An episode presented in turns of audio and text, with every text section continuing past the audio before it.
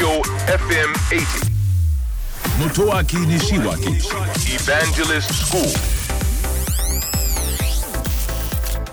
東京 FM エヴァンジェリストスクール11月4日放送分のポッドキャストをお届けをさせてください。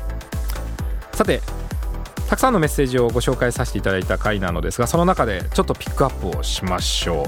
私がピックアップをするのはバーコードですね。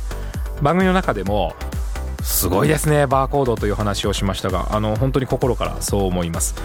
えー大きな革命が起きたと思うんですよね。バーコードが一番使われている業界は流通小売まああのスーパーとかですね、えーコンビニとかですよね。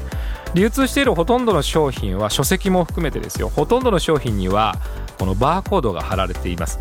バーコードが貼られていることによって何がいつどのくらい売れたかが分かります。どういうルートで流通したかが分かります。在庫が分かります。とにかくあらゆることの革命の元となっているのはやはりバーコードなんですね。値札も今はないですもんね。バーコードがあることによって値段を読み取ることができますからね、まあ、そのくらいバーコードというのは革命を起こしたと言われているんですね。多少汚れていても読めます。濡れていても読めますね。でダメだったら上から張り替えればいいんですね。ですからこのバーコードに変わるものまあ例えば二次元バーコードといってもバーコードはバーコードなんですね。なかなかそのバーコードを超えるものって出てこないんですね。一時期はですねこの IC チップでたくさんの情報があるから IC チップでやろうだから IC チップを商品に埋め込めばいいんじゃないのというのがあったんですが実はバーコードには到底かなわないあることが、まあ、理由なんですね。でそれは何かというとですねコストです。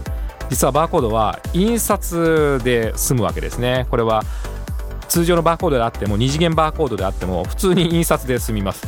最もコストが安い情報伝達手段って言われてるんですね。私の感覚ではこれバーコードは多分未来英語ずっと残ると思いますね、えそのくらい優秀な発明だと思いますね、えー皆さんも街の中にいたらですねいろんな種類のバーコードがありますからちょっとチェックしてみてもいいんじゃないかなと思っています。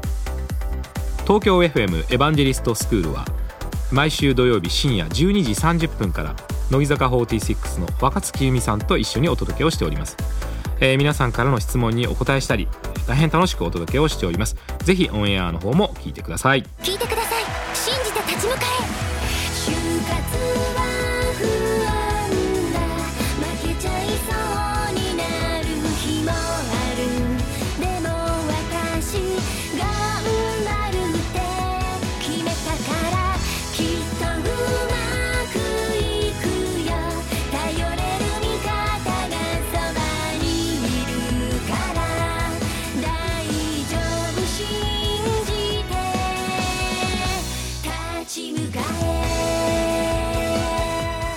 就活で使える情報はきっとあなたの自信になる。日本経済新聞電子版。